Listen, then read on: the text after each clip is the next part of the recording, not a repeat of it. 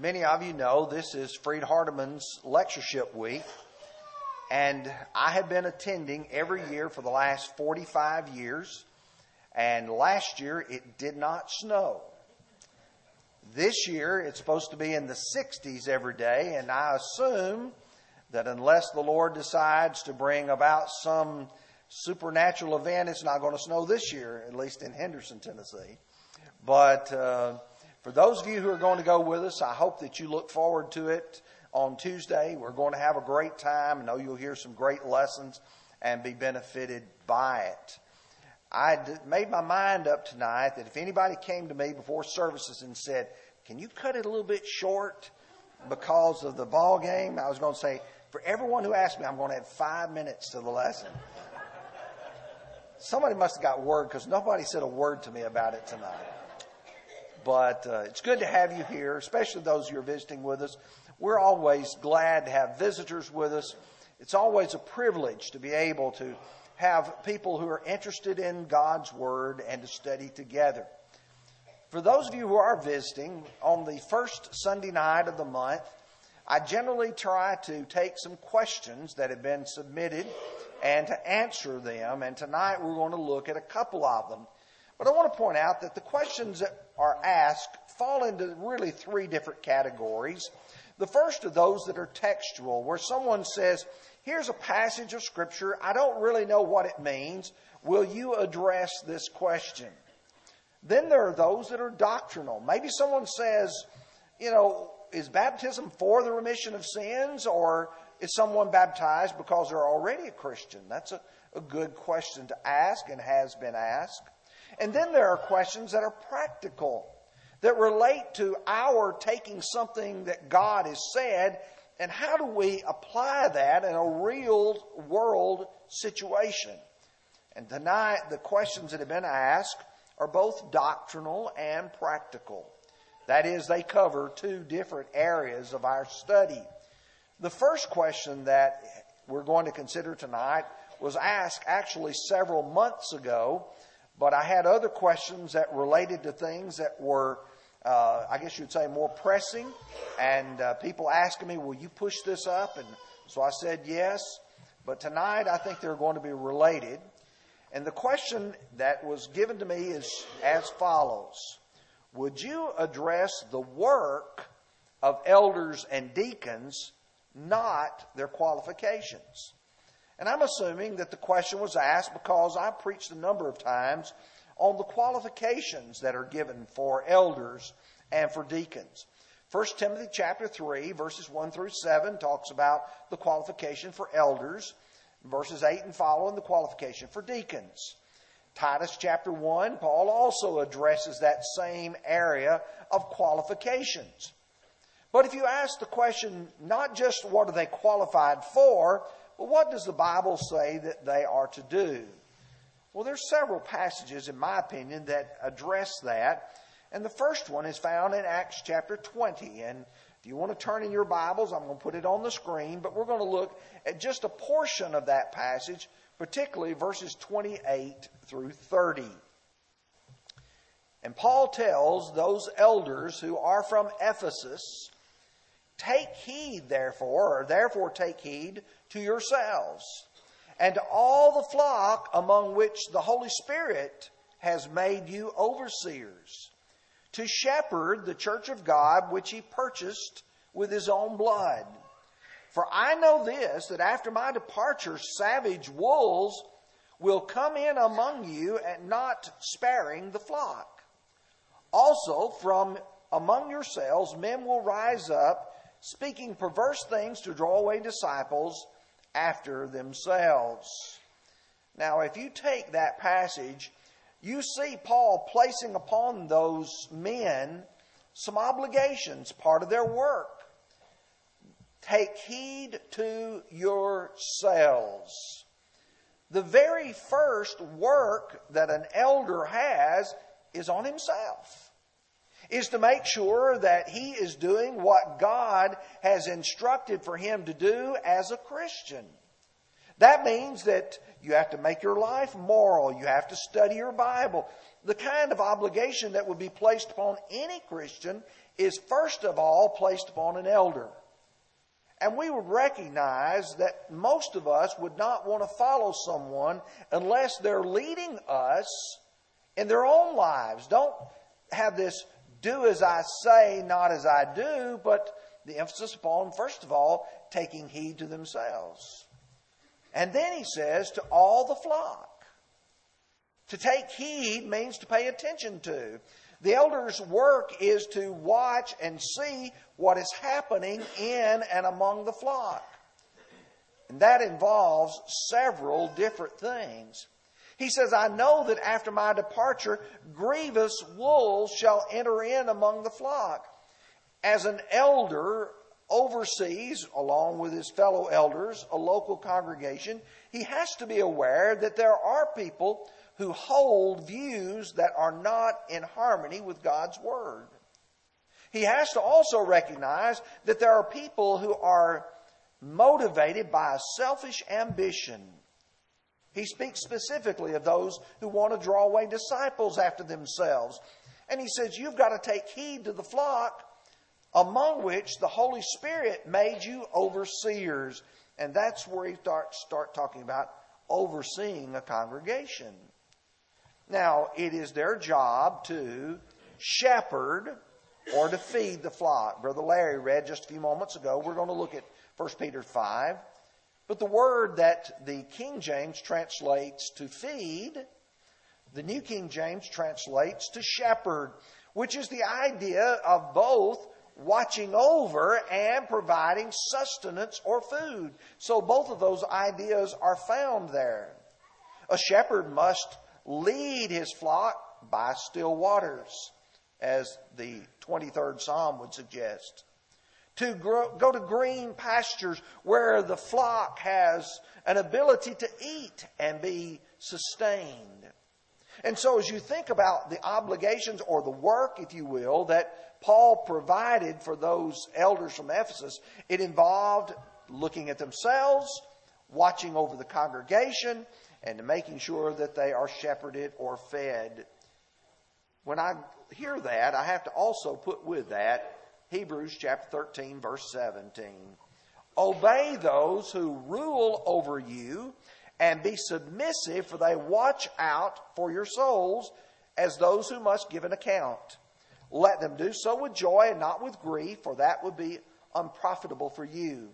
Notice carefully, he says, they watch out for your souls. The overseeing that the elders do in the local congregation is for our souls so that we get to go to heaven. They watch and make sure that we're not doing things that jeopardize our souls. What he says is those who must give an account. You know, I, I'd hate to think that I had to be responsible for every one of you. But do you know that's really the job the elders have? Is being responsible for you? And being responsible to, to guide you and to shepherd you. If y'all don't think that's something that will keep you up at night, then you've just not understood the responsibility that's been placed upon them. How grievous sometimes that can be when people choose to do things that jeopardize their souls as those who must give account. Now let's go to 1 Peter chapter 5 and let's look at verses 1 through 4. Brother Larry just read that for us just a few moments ago. And Peter says, The elders who are among you, I exhort, who am a fellow elder and a witness of the sufferings of Christ, and also a partaker of the glory that will be revealed. Shepherd the flock of God which is among you, serving as overseers, not by compulsion, but willingly, not for dishonest gain, but eagerly nor as being lords over those entrusted to you, but being examples to the flock. And when the chief shepherd appears, you will receive a crown of glory that does not fade away. Again, this same idea of feeding or shepherding the flock, but here he says, among you. We would say, looking in the third person, among them. The elders are to look at the flock where they are, and that's going to come into play with regards to our second question tonight. They are to serve as overseers. That's much like a superintendent would know everything that's going on within that responsible body that they have to see there. But then he adds something there. He says, not as lords. The word Lord means a master. Serving as an elder, part of their oversight is a willing oversight. In fact, he talks about that, not for dishonest gain, but eagerly, you know, not being pressured to do the job, but because you want to do the job. You put yourself in a position of making sure that you're not forcing people to do something, but you're leading them.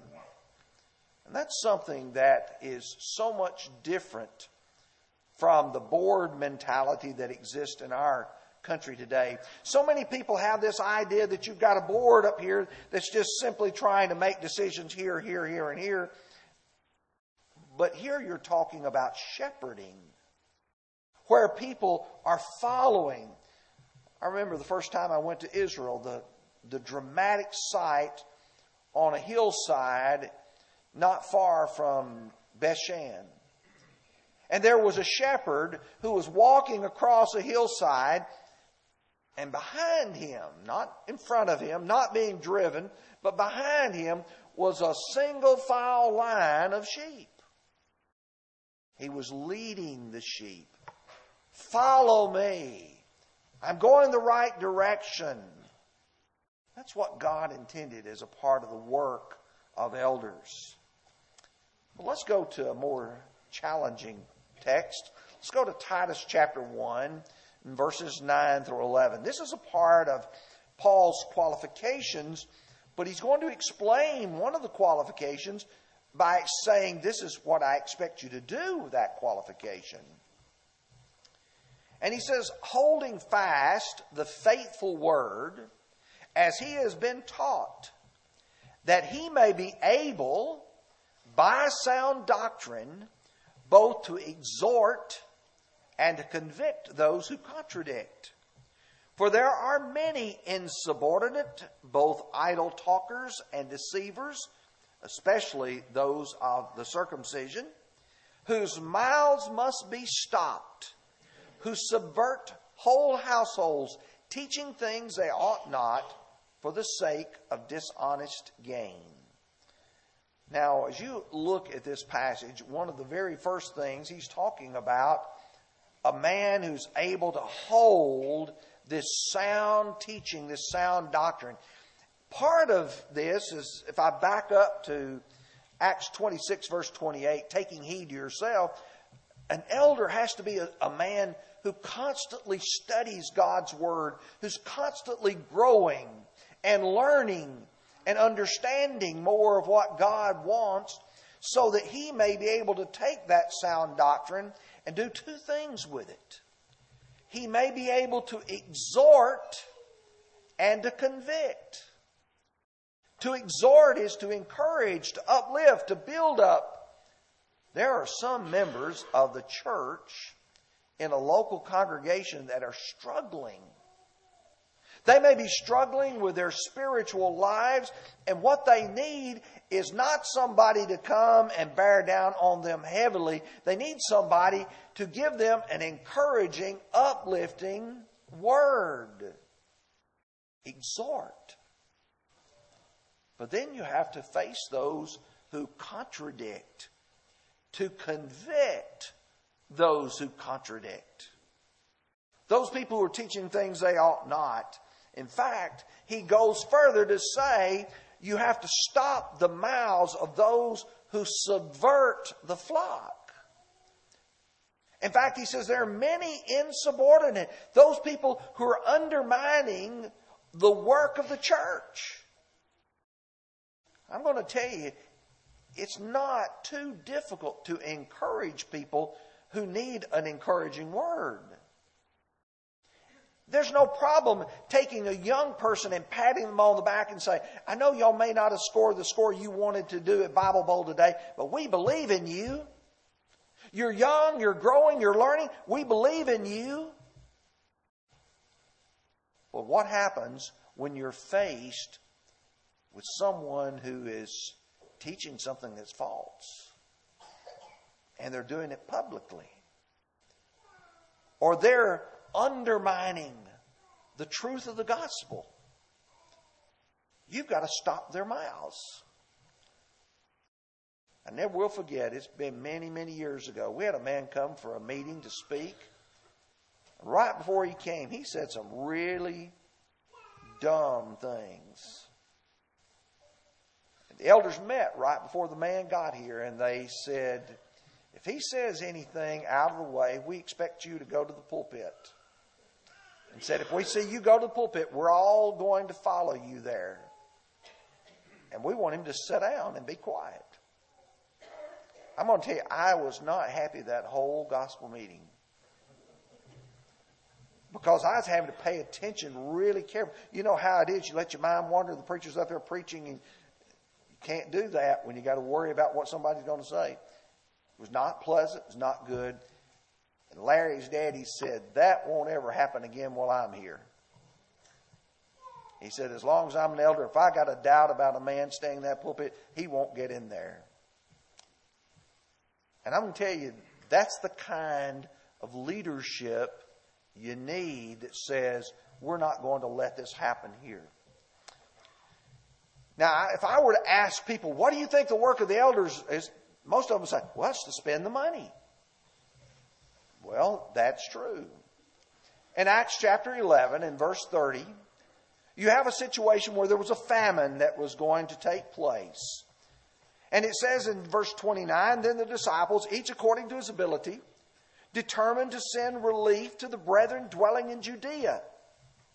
This they also did and sent it to the elders by the hands of Barnabas and Saul. The elders were responsible, once having received that money, to use it as God would want it used. And so, as they take the money in their wisdom, they allocate it where they believe in their best judgment it should be allocated. Given basically upon the various directions that we have from God's Word. Now, I'm going to have to move quicker with deacons. The name deacon means servant. In fact, it's found 30 times in the New Testament, the original word for it. It's translated minister 17 times, servant 10 times, and deacon or deacons 3 times. So a lot of the times we the original words there, we're just reading servant or we're reading minister. But the job of deacons is being a servant and being a minister. And someone says, Well, how many ministers do you have? Well, I guess we've got about 11 or 12 of them. So, wow, y'all must be a huge congregation. Well, that's what a minister, that's what a servant, that's what a deacon does, is to serve. Now, while in Acts 6 they are not called deacons, they do serve tables. And so I don't have a problem with calling those men that were chosen in Acts chapter 6 deacons. Look with me at Acts chapter 6, beginning with verse 1. Now, in those days, when the number of the disciples was multiplying, there arose a complaint against the Hebrews by the Hellenists because their widows were neglected in the daily distribution. Then the twelve summoned the multitude of the disciples and said, It is not desirable that we should leave the word of God and serve tables. Therefore, the brethren Seek out from among you seven men of good reputation, full of the Holy Spirit and wisdom, whom we may appoint over this business. We will give ourselves continually to prayer and to the ministry of the word. And the saying pleased the whole multitude, and they chose Stephen, a man full of faith and the Holy Spirit, Philip, Prochorus, Nicanor, Timon, Parmenas, Nicholas, a proselyte from Antioch, whom they set before the apostles, and when they had prayed, they laid their hands on them. Here's some interesting details with regards to these men.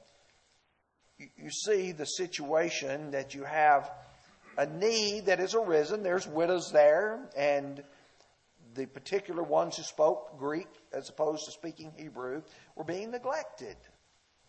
That's not good. That's not right. The church needs to take care of all the widows, not just ones of one class or another.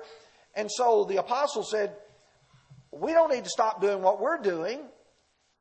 We need to assign or appoint some men over this business. They involve the congregation in recommending men.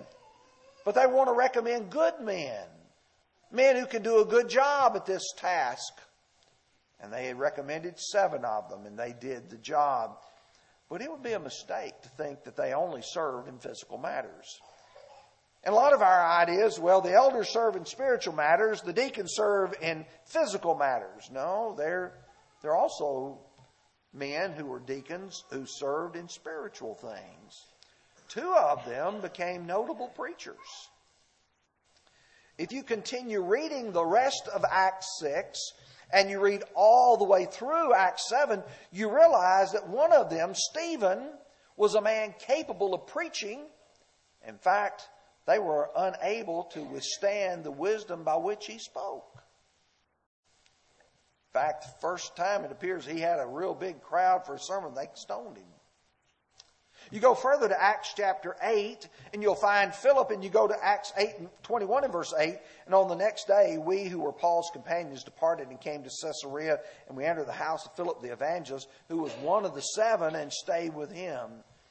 Philip the evangelist. So we're looking and seeing that one of those seven men who had served initially in doing something like serving tables of those widows also was a preacher of the gospel.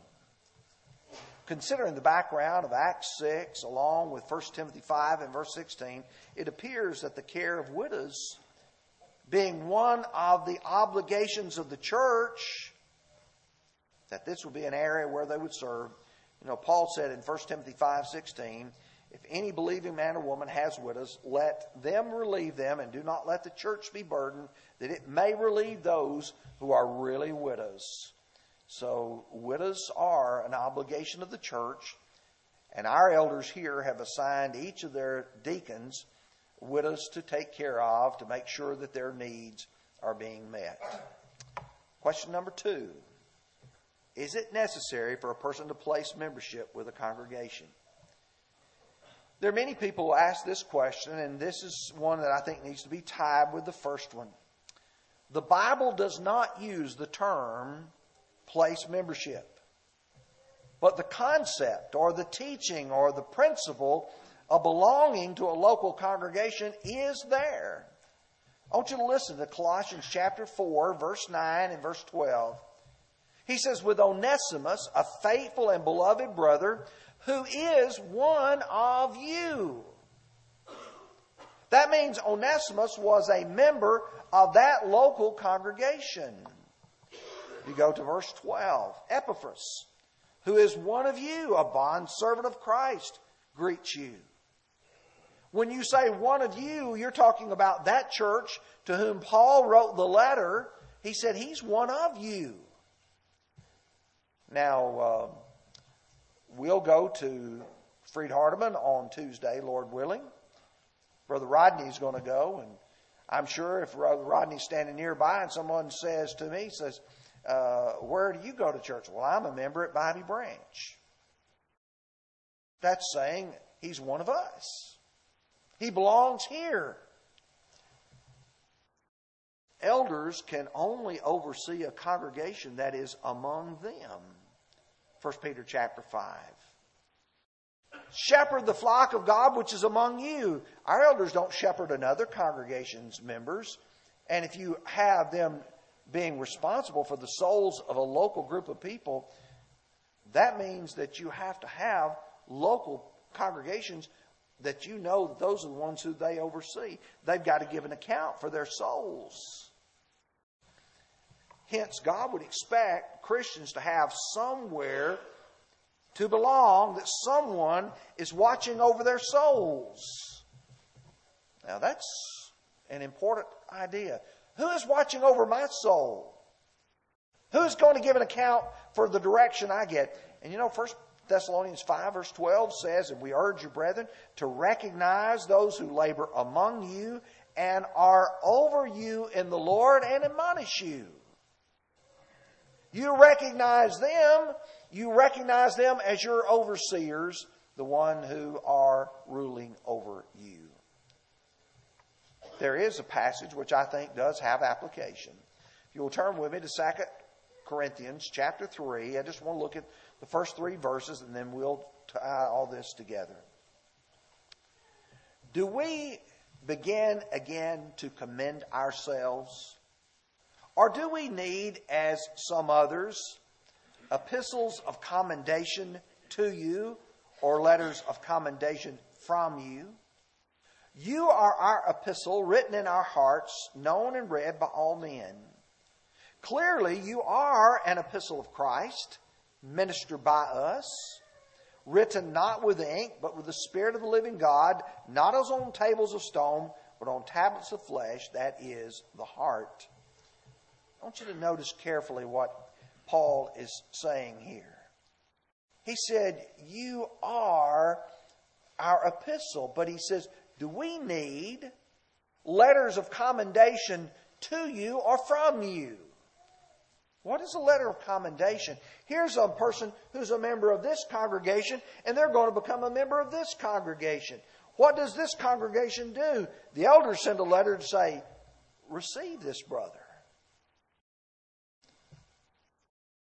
And Paul says, Is that what we need? Let me give you an illustration of that. Acts 18, verse 27. And when he desired to cross over to Achaia, the brethren wrote, exhorting the disciples to receive him. Right there, you've got the letter. Here's a person moving from one place to another place, and we want you to receive him. On the other hand, the elders could also say, We've got a scoundrel. You don't need him. You don't want him. When John wrote, 2 John, he says, If anyone comes to you and does not bring this doctrine, do not receive him. I'll tell you something our elders do. If somebody wants to become a member of this congregation, they're already Christians, they want to become a member of this congregation, they meet with them and ask them, say, you know, where and when did you become a Christian? Um, you know, what are your strengths? What are your weaknesses? They're questions that are asked to make sure that they know who is coming among them. Somebody says, well, that's being awful intrusive. Well, they're going to give an account for your soul. Don't you think they deserve to know who's under their care and for whom they're giving responsibility? It's valuable for elders to meet with potential members to learn their faithfulness, their talents, and their potential needs. So is it necessary? I don't know if you would call the word necessary, but I think it's certainly taught in the scriptures. The idea of being a part of a local body overseen by faithful elders, shepherds, is a blessing. I want you to listen to just a few verses from 1 Thessalonians, and then I want to bring it to an end. And may the Lord make you increase and abound in love to one another and to all, just as you do, or do to you. But concerning brotherly love, you have no need that I should write to you, for you yourselves are taught by God to love one another. Verse 18. Therefore, comfort one another with these words. One another, one another, one another. There's value of being a part of the body, to being a part of the church. 1 Thessalonians 5.11. Comfort one another and edify one another just as you also are doing. That's what you and I need to be a part of. In Hebrews 10, 24 and 25, let us consider one another in order to stir up love and good works. If I forsake the assembly, I'm missing something. If I walk away and I'm not a part of that great body, then I don't get the uplifting. I love it when we come together and sing, we pray, we study together. Well, here's where we are at the end of the lesson. We stand ready to assist you in whatever needs you have. If you want to be a part of the Lord's church, you want to be a Christian, you want to enjoy all these wonderful privileges that we do, why not become a Christian tonight? Because you believe in Christ, repent of your sins, confess that faith, and be baptized. If you're one of our brothers or sisters and you're struggling, we love you. More importantly, God loves you. And we want to assist you. We're going to sing the song, Only a Step. And if you need to respond, please come as together we stand and sing.